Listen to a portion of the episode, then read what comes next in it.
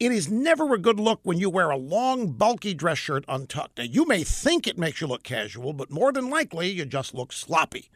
Now, there's a brand of shirts made specifically for this look to make you look sharp, to look smart. It's Untuck It, all one word. This is a casual shirt that falls at the perfect length every time.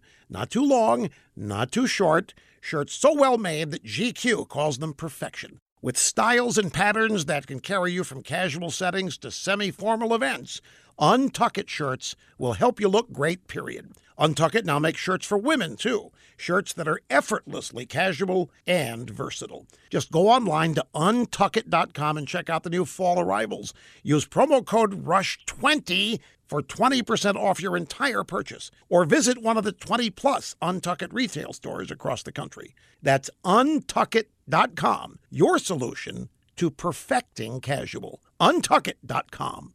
Donna Brazile has opened a hornet's nest for the Democrats. The Politico has published excerpts of her new book. In this book, Donna Brazile details how Hillary took control of the DNC before the 2016 primaries. After Debbie Blabbermouth Schultz was forced out, Brazile took over as acting head of the DNC and she discovered the agreement giving control of Democrat Party finances, strategy, and fundraising to Hillary. It was signed in 2015, a full year before Hillary became the nominee. Now, after the story broke Thursday morning, CNN's Jake Tapper asked Senator Elizabeth Warren if the Democrat primary was rigged for Hillary, and she said yes.